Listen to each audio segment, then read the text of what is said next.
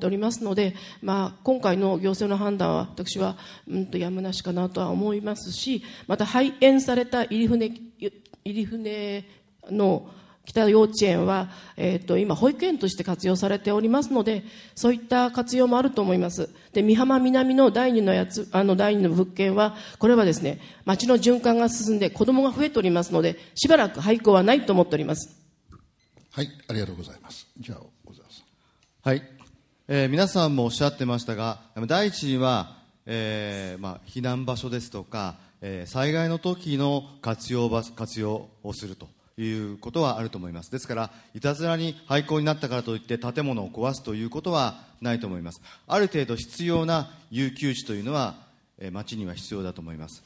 でじゃあ災害じゃ災害が来ない間どうするか。一つこれアイデアですけど例えばこれからのインバウンド対策っていうのはあるんじゃないかと思います。実は私が住んでいる近くでもどうやらこう隠れ民泊みたいなことがあるんですね。海外の人たちが何かこうアパートとか空いてる戸建てのところを借りて住んでるこううろうろしてるんですね。インバウンドが悪いとは言いません。国際交流の意味でも、えー、経済効果の意味でもいろんな人が、えー、浦安に来てくれるのはいいことだと思います。で例えば先ほど若い力というのがありましたけれども若い人の力アイデアを持ってその廃校をインバウンドの人たちが、えー、楽しめるようなあるいは宿泊できるような施設に変えてみるとかそういうことを手作りでやるみたいなこともあるかもしれません。そういう施設として普段は使っていてでいざという時は、まあ、避難ですとか緊急の施設に転用できるそういうような使い回しいい意味での使い回しということは一つアイデアとしてあるのではないかなというふうに思いました。はいありがとうございます、えー、極めて具体的な質問だったんで、まあ、皆さんの考え方がある意味よく分かったんじゃないかなと思います。えっと、それじゃあ 3, 3つ目の質問ですけど、まあ、時間刻々と経っていくんですが議会改革についてあるいは議会の活性化ということに関連した質問です。えー、まあいきなあのもう具体的なんですけど土日夜間議会開催を望みます。賛否をお聞かせください。という質問です。まあこれに関連して議会をどういうふうに変えていきたいか。まあ、あの試験ですけど私はあのこの近くでは流山市の市議会の改革っていうのを実際見に行きました、えー、そういうふうに、まあ、非常に議会改革の進んでる市もあるやに思いますけどもその辺も含めてお答えください。じゃあ吉井さんから。はい、えー、土日の夜間の議会ですね。あの素晴らしいことだと思います。があの今私がここ選挙活動だとかで皆様のお声を聞かせていただいている間に、えー、例えばそうですね。ごめんなさい。平日だとかに皆様の声をお聞きに上がらせていただく時間ができますのでそうですね。土日夜間素晴らしいですね。素晴らしいですね。今考え始めましたら、そう思い始めました。平日は皆様のために、皆様のお声を聞きに上がり、たくさん勉強し、そうですね。あの、いろいろな社会経験を踏んでいき、土曜、日曜の夜間に、そこで議会で、えー、議論していくというのは素晴らしいと、今、すいません、ここで素晴らしいなと思い始めてしまいました。はい。はい。ありがとうございます。率直で。はい。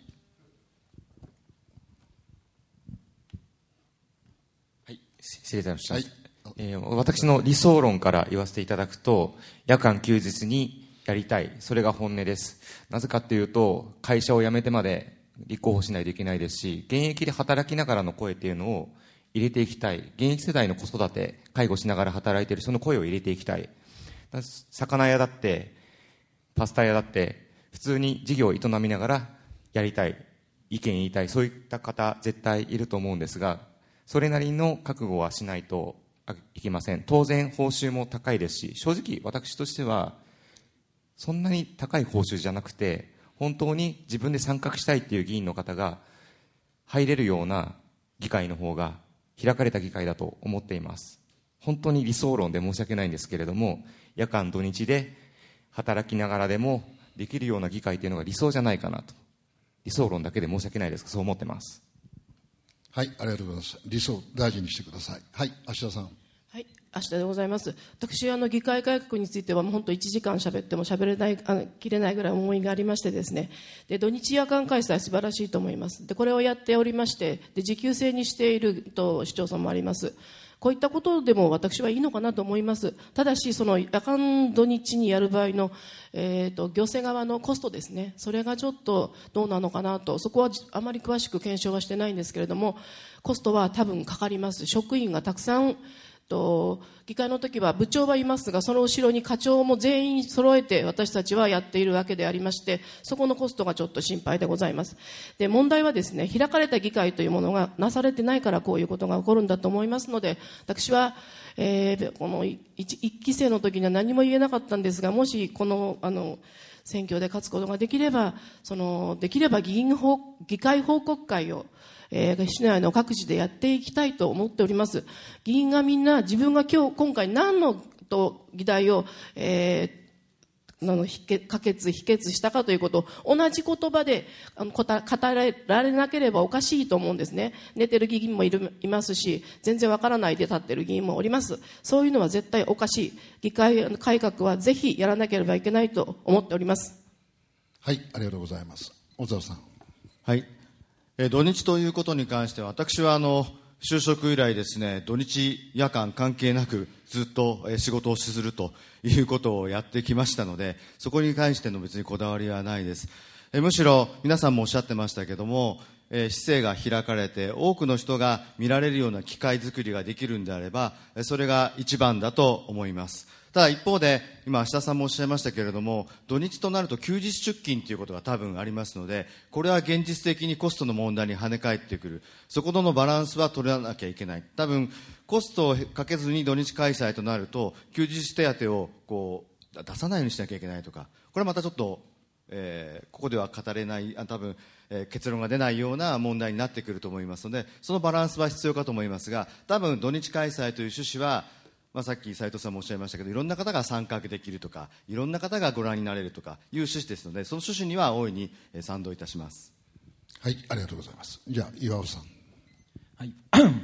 私ただいま明治大学の大学院ガバナンス科の方で公共政策そして政治学行政学の方を学んでおりますので議会改革の話題になりますとあの芦田さんのように1時間ぐらい話したくなりますが、まあ、基本的には、えー、卵が先か鳥が先かという話になると思います。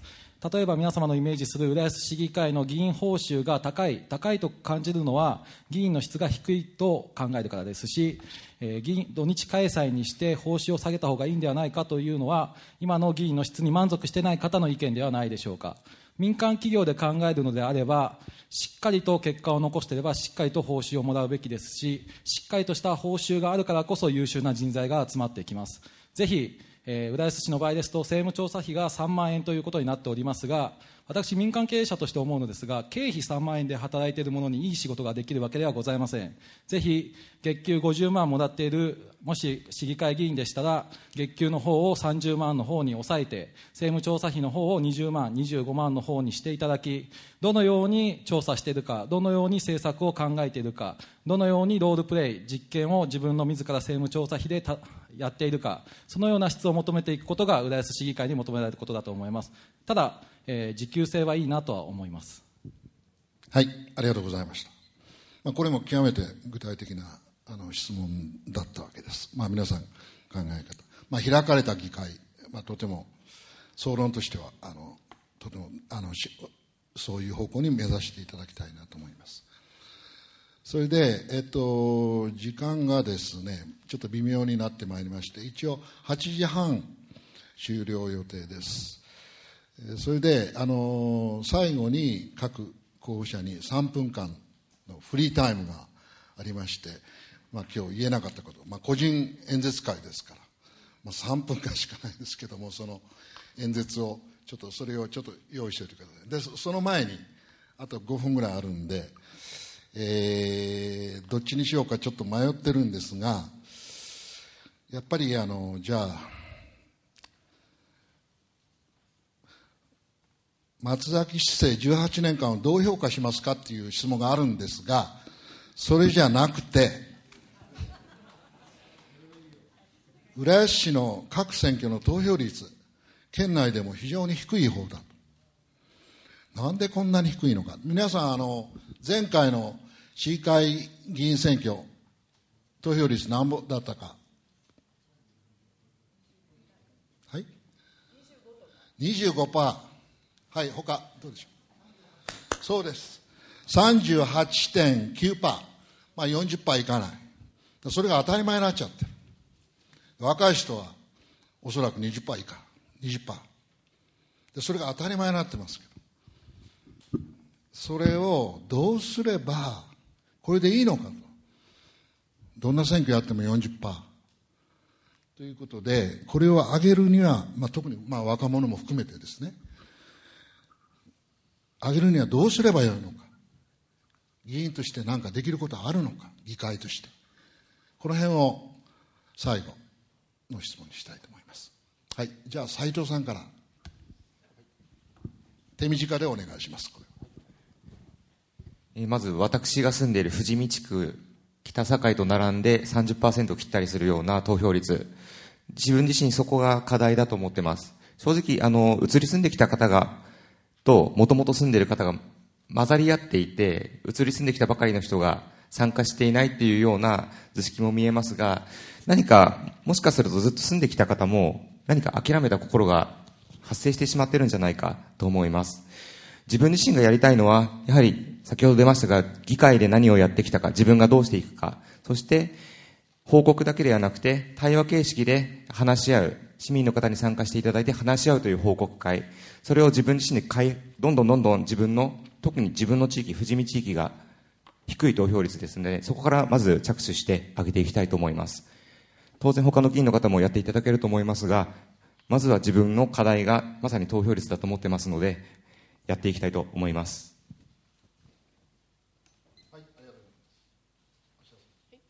えっとですね、この38.9%は低い数字なんですけれども、やはり斉藤さんと同じで、えー、若い方が行かない、それだけの問題ではないんですよね、きっと。えっと、議会があまりにも遠い存在になってしまっているということが私は一番の問題だと思います。議員が一体何を4年間やったかというのは皆さんわからないですよね。で、例えば個人が努力したとしても、それは個人として、え、努力するだけのことですから、やっぱり議会として、えー、議会が何をしているかということは、あの議会だより一枚じゃダメなんです。あれじゃダメで、議会側から住民のところに行って報告をして見せなければ絶対議会に対するあの改革あの感覚市民の方の議員に対する感覚っていうのは上がってこないんですよ。上がってこなければ投票率は下がります。行っても行かなくても同じだしまたやってんのぐらいのところだと思いますのでやはりあのえっとですねやってる市ではそのエリアを分けて、えー、うちは21人ですからじゃあ3人ずつ行ってくださいよと。この地域、7地域に。したら、7地域に行った3人は同じことを喋らなければいけないので、事前の打ち合わせも必要だし、そういったことを本当にやってる地域あるんですよ。たくさんあります。それをなぜ浦安がやらないのかが問題だと思います。はい。あの、市議会というのはですね、えー、一人一人の議員が市のために何が必要か、どんなことが必要かというのを、これこそ公正に県県学学とやって作っていくものだと思います。そうしたあれ当たり前のような開かれた議論とか、そういうものが見えていないということが大きな、まあ、関心を呼ばないという大きな原因なんじゃないかと思います。これはもう皆さん今おっしゃってたとことと同じですけれども、先ほどの質問にもなりますけれども、開かれた議会、ここでどういう議論が行われて、誰が何を言ってるかというのがしっかり見えるような形が議会として求められているでしょうし、それを、え議会側あるいは市側としてしっかりこう広報をしていく。市民に知らせていく、積極的に。新聞一枚ではなくて、そういった仕組みを作って、これ地道にやって関心を呼び起こしていく。そして、今、市議会で、えー、登記されていることは私たち自身に関わることなんだというふうに、まあ、いわゆる自分事と思われる、そういう意識を喚起していくという循環が必要かと思います。はい、ありがとうございます。じゃあ岩尾さん、えー、投票率の問題さまざまな選挙や政治やニュースでも取り上げてもおりますが抜本的に解決することは今の日本ではもう難しいと思います私は組織票が優遇される投票率が上がらない方がいいというベクトルが国政の方で働いている限り日本では仕組みも変わりませんし、法律も変わりません。もし本当に改善したいのであれば、マイナンバー制度も始まっておりますので、ネット認証によるネット投票、また駅前での投票、またテレビのリモコンでの投票、そのような抜本的なシステムの変換により投票率を上げることは、いつか2、30年後の日本には期待できるかもしれませんが、この5年、10年では私は難しいと思います。ですから、政治家には平等なバランス感覚、投票率が低いエリア、投票率が低い層、地区にしっかりと市政を、サービスを提供する、代弁者となる、投票してくれるエリアだけではなく、投票率の低いところの意見を組み上げる、そのような質の求められると思います。また、私は仕組みの一つとしては、投票に行った際に控除をしてあげる、商品券を上げるなどは、投票率を上げる行為自体、どんな方に投票してくださいというのではなく、投票率を上げる行為では、市がサービスを提供したり、商店街がサービスすることは可能ですので、そのようなアイディアを出していけばいいんではないかなと感じております。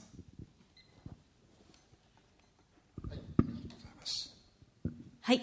学校教育の中に入れてはいかがでしょうか？例えば、私の知り合い、麻布中学の子供なんですけどね、アメリカ大統領選の時には、どちらがいいか、けんけんがくがくと討論をしたそうです。選挙の選挙の結果がもう楽しみで楽しみで楽しみで学校の授業が全く手につかなかったよ。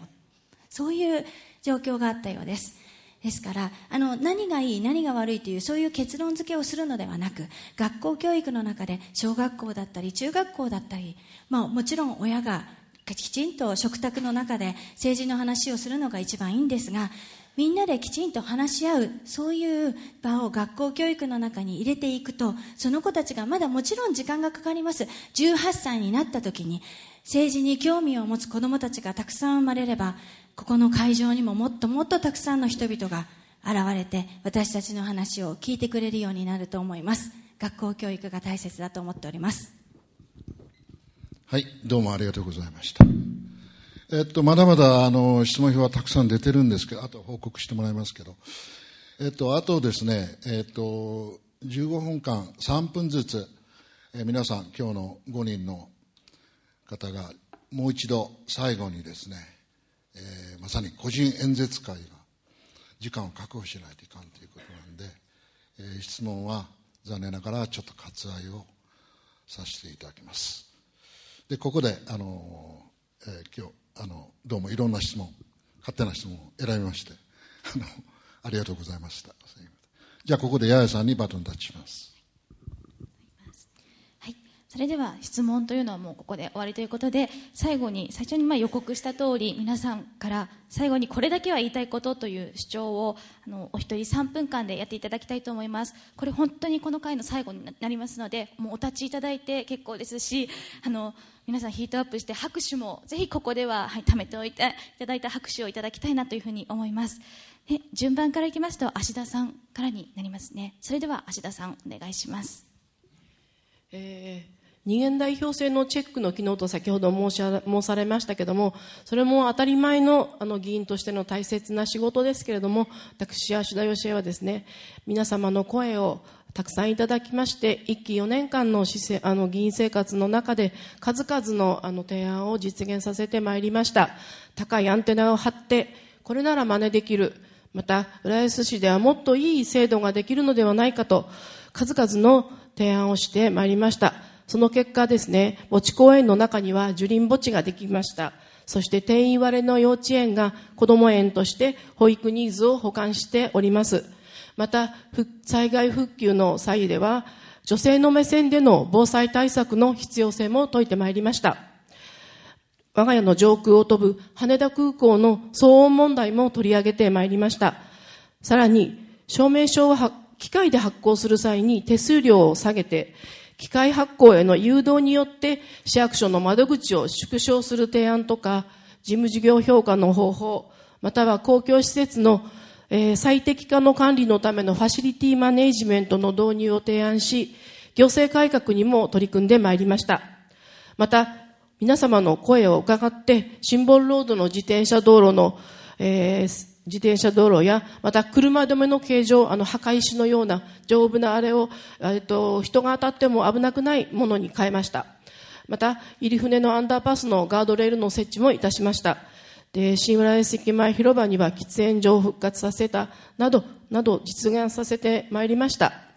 でちなみにですね皆様が今お座りの椅子も本当にあの主催者泣かせの本当どんどんだけ重たいんでしょうみたいな椅子だったんですけれどもこれも市役所の担当課の人へ粘り強く、えー、いたしまして今の軽いものに変わっております、まあ、しかしながら前回の選挙は私の力及ばずといった結果でありました。そしてこの結果を重く受け止めて私の活動の原点に戻り考えてみようということで私、この2年間はいろいろな会の活動に参加させていただき、皆さんと一緒に汗を流すことで、もう一度地域の抱える課題、そして市民の皆さんが持っている不安、皆さんとの触れ合いの中で学ばせていただきました。加えまして、今回の活動で実際に街角に立ちますと、本当に夕方の駅は宿泊するホテルを探し回る旅人で溢れております。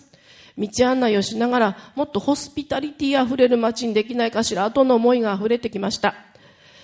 私、今回私は完全無所属で立候補いたしました。政党の思惑や政局に惑わされず、正面から皆さんの、市民の皆さんと向き合い、市民の皆様のための活動をしてまいります。どうぞよろしくお願いいたします。芦田さん、ありがとうございました。続いて、小沢さん。お願いいたします。はい、えー、今日お話ししてまいりましたが、あの、まあ、高齢社会対策というのが一番大きなテーマになってきます。えー、高齢社会対策というと、どうしても、えー、勘違いされてお年寄りのための対策とか、あるいはシルバー対策とか、そういうふうに勘違いされますが、あの、町全体が高齢化していく、社会全体が高齢化していく、これ、国全体の大きな問題なんですね。で、それは当然、町という単位にも同じように落ちてきます。今、50歳以上の方の人口に占める割合、日本46%です。つまり半分がゴルフで言えばシニアツアー状態です。で、企業で言えばですね、50歳を過ぎると肩たきが始まって、もう俺の働く人生も終わりかななんていうふうに思わされてしまいます。でも先ほど言いましたように、60歳からあと30年も人生がある。これ人生の3分の1ですよ。この間どうやって生きていきましょう？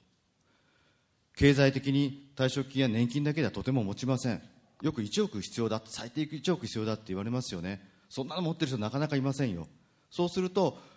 もうあのは、えー、そのようにですね健康寿命が長くなったことによって私たちの働き方暮らし方っていうのはいやおうなく変わらざるを得ない社会にあるということなんですね。新しい仕組みを作っていかなきゃいけない。これは街でも同じなんです。だから先ほどから申してますように元気で健康であることそして長く働き続けられる仕組みを社会として作っていくということが非常に重要になってきます。これは私の今やっているテーマでございます。で健康。これはですねやはり、まあ、スポーツですとか体を動かすとかそういうことが大事になってきます。私はあの浦安が障害スポーツ健康として言っていて一方でそれは障害学習部というところがやっていますけれどもこの部があるというのは素晴らしい、えーこの部があるということ、この目的としては、まあ、組織があるというのは非常にいいことだなと思っています。それをもっともっと拡充していって、人が健康であること、そしてずっとこう自分のキャリアを積み続けて、長く健康に働き続けられる、そして生き生き過ごせる、そういう社会を作っていく、それが大事なんですが、実は行政としてそれにまだしっかり取り組んでいるところっていうあまりお目にかかりません。経産省とそれをやっていますが、なかなかそういう町は出てきません。であれば、まだ若い浦安がそれに取り組み、全国に先駆けてそのモデル都市となる。そんなことをやっていきませんか。そして、浦安から新しい日本の町の働き方、暮らし方、そういったものを発信していったら、もう世の中のためにもなりますし、何よりも浦安が一番元気になります。そういったことに私は力を注いでいきたいと思います。私はまあ、あまり器用な人間ではありません。どちらどちらかというと、まあ、愚直な方だとは思いますが、まあ、それが私の良さだと言ってくれる人もいます。まあ、そこを、まあ、自分で信じて、まっすぐに進んでいきたいと思います。どうもありがとうございました。小沢さん、ありがとうございました。続いて岩尾さん、お願いします。はい。えー、私が、えー、話したいことを少し3分にまとめさせていただきます。先ほど松崎元市長の市政18年間の感想の話題も出ておりましたが私は31年間浦安市に住ませていただいてとてもいい町だなと思っております。とても豊かな幼少期を過ごしましたし治安も良い。とてもきれいな町並み。今後ずっと浦安に住んでいきたいと思っております。今生まれてくる0歳5歳この子たちが30歳40歳になった時自分と同じように思っていただけるように2 3 0年後に豊かな浦安を残していきたいとの決意のもと立候補しております。浦安市は決して大企業やテーマパークなどに代表される法人税で潤っている町ではございません。皆様の納めてくださっています住民税固定資産税が主たる財源です。浦安市の財布の紐は市民が握るべきでありますしその市民の代表として送り出された市議会はしっかりと財源財政税収税の使われ道をしっかりと見張るべきだと感じております。また一点私は東京都との連携を唱えておりますが隣の東京都では区役所が税金を1円たりとも使わずに立った区があります。浦安市役所は同時期に市役所が立ちましたがなぜ同時期に立ち上がった新役所が税金を使った側と1円単位でも使わない側が出たのか、これは政治のベクトルの方向の問題だと思います。豊かな浦安は財源が豊かだから使い切っていいというベクトルが働くのか、今後、限りある財源だから未来に投資する、節約するべきだというベクトルが働くのか、今後の舵取りはそのような役割が議会にありますし、新市長になりましたら必ず市政や議会は混乱します。その際には、誰々さんの派閥だから、誰々さんの仲間だからという話ではなく、どの候補者とも建設的な話をし、いいところは取り入れ、ダメなところは指摘し、建設的な意見で姿勢を導けていけたらと思います。私、前回市長選挙に出馬しておりましたが、その際、一緒に戦った2人の候補者は任期途中で辞めちゃったなと感じております。私はぜひしっかりと皆様から票を預かったからには任期をやり遂げ、しっかりと責任を果たし、また2年後に皆様に票を返す、そのような地方政治家になりたいと思っております。前回の反省点から、お前は、岩尾君はいつも硬い顔だねとか怒ったような顔だねと言われているので今日は笑顔で行こうと思ったんですけどやっぱりちょっと硬くなってしまいました。普段街中で飲食店を経営しておりますし、えー、お酒を飲んでる際は仲間たちとも笑顔で話してるんですけどもなんかそんな個人的な魅力も少しは伝えられたらよかったなとは今思っておりますがあと残り短い選挙戦ですが街中で声を大きく張り上げさせていただいておりますのでもしお見かけの際は少し私の話と私の思いに、えー、気に留めていただければと思います。本日は本当にありがとうございました。島尾さん、ありがとうございました。続いて、吉井さん、お願いします。はい。えー、市議会議員の大切な仕事は、市政のチェックです。もちろん私の思う政策とは、政策の推進とともに、良いものは良い、ダメだと思うことはダメだという部分をしっかりと伺い判断させていただくことが大切な仕事です。何でも良いではダメですし、何でもダメというのも違います。ご指示を受けた時にはしっかり皆様の声を伺わせていただきしっかりと次の市長と市長と話をさせていただくそんな市議会議員になります具体的に施策は2つ挙げさせていただけるとすれば1つ目は私の強みである21年間の英語講師の経験を生かした生かして日本の英語教育、日本一の英語教育を浦安市内の小学校で受け受けられるような改革をします。そして二つ目は、旅行会社での実務経験を生かしたインバウンド対策における、ひいては浦安全体の、浦安全体の、えー、観光活性化につなげていきます。おもてなしの心を高めて、観光都市浦安としてのブランドを高めます。夜、新浦安のホテルでバス停がわからない観光客が本当に多いことに、先ほどの芦田さんもいらっしゃ、言っていらっしゃいましたが、気がつきます。まだまだ復興の途中です。この新浦安の駅の前にも10センチ未満の段差があることにたくさん気がつきます。先ほど斉藤さんもおっしゃっていました。車椅子の方やお体の不自由な方はとても不便であると感じました。こうした小さなバリアの解消にもきめ細やかな視点で対応してまいります。そんな日々の小さな困ったにフットワークよく、それが私の目指す市議の姿です。本日このようなお時間をいただきましてありがとうございます。吉井さん、ありがとうございました。続いて斉藤さん、お願いします。えー、斉藤明です。えー、私はまず、えー、理想を語りたいと思っています。本当に真に豊かな社会というのはどんなものなのかっていうのを私は常に投げかけています。それは僕にとっては誰もが幸せになれる街だと思います。年老いていっても、障害があっても、どんな状態であっても幸せな街、それを作り上げる、底辺を作り上げるのが行政の役割だと思っています。歩きやすい街があるから出歩ける。車椅子でも障害者スポーツが充実しているから、現役世代でスポーツをしていて足がなくなってしまった。僕夢が立たれてしまった。夢がなくなってしまった。だけれども障害スポーツと出会って、また夢を持つようになった。いろんなものがその一人一人の人生を支えると思っています。僕は、あの格論はあまり語りませんけれども、障害があっても小さな子供でも、子育てて大変な思いをしている家庭であっても、そんな人一人一人に寄り添うような姿勢を目指したい。そのために何ができるか、必死になって、これから議員となって、まずは2年間、学びながら、事例学びながら、議会の政治を学びながら、頑張ってまいりたいと思います。斉藤明よろしくお願いいたします。斉藤さん、ありがとうございました。はい。それで、すべての候補者の皆さんの最後にあの話したいことを言っていただきました。先ほどあの報告を集計したんですけれども、集計の報告なんですけれども、あの質問の方は全部で39通いうんですかね、39個もの質問を皆さんに今日は投げていただきました。時間の都合上全てを扱えなかったことが申し訳ないんですけれども、こちらでこう見ながら思ったことは教育に関することがやっぱり多いなというので、浦安と教育っていうのは話せないのかなというのがあの感じたところです。それでは候補者の皆さんはあの本日お忙しい中2時間ここにお時間を割いていただきましてまたこれから選挙戦がもっと激しくなっていくと思うんですけれども、えー、ここで退出をされます、え、真ん中を通って退出をされますので皆さん盛大な拍手でお見送りいただければと思います。それでは本日ありがとうございました。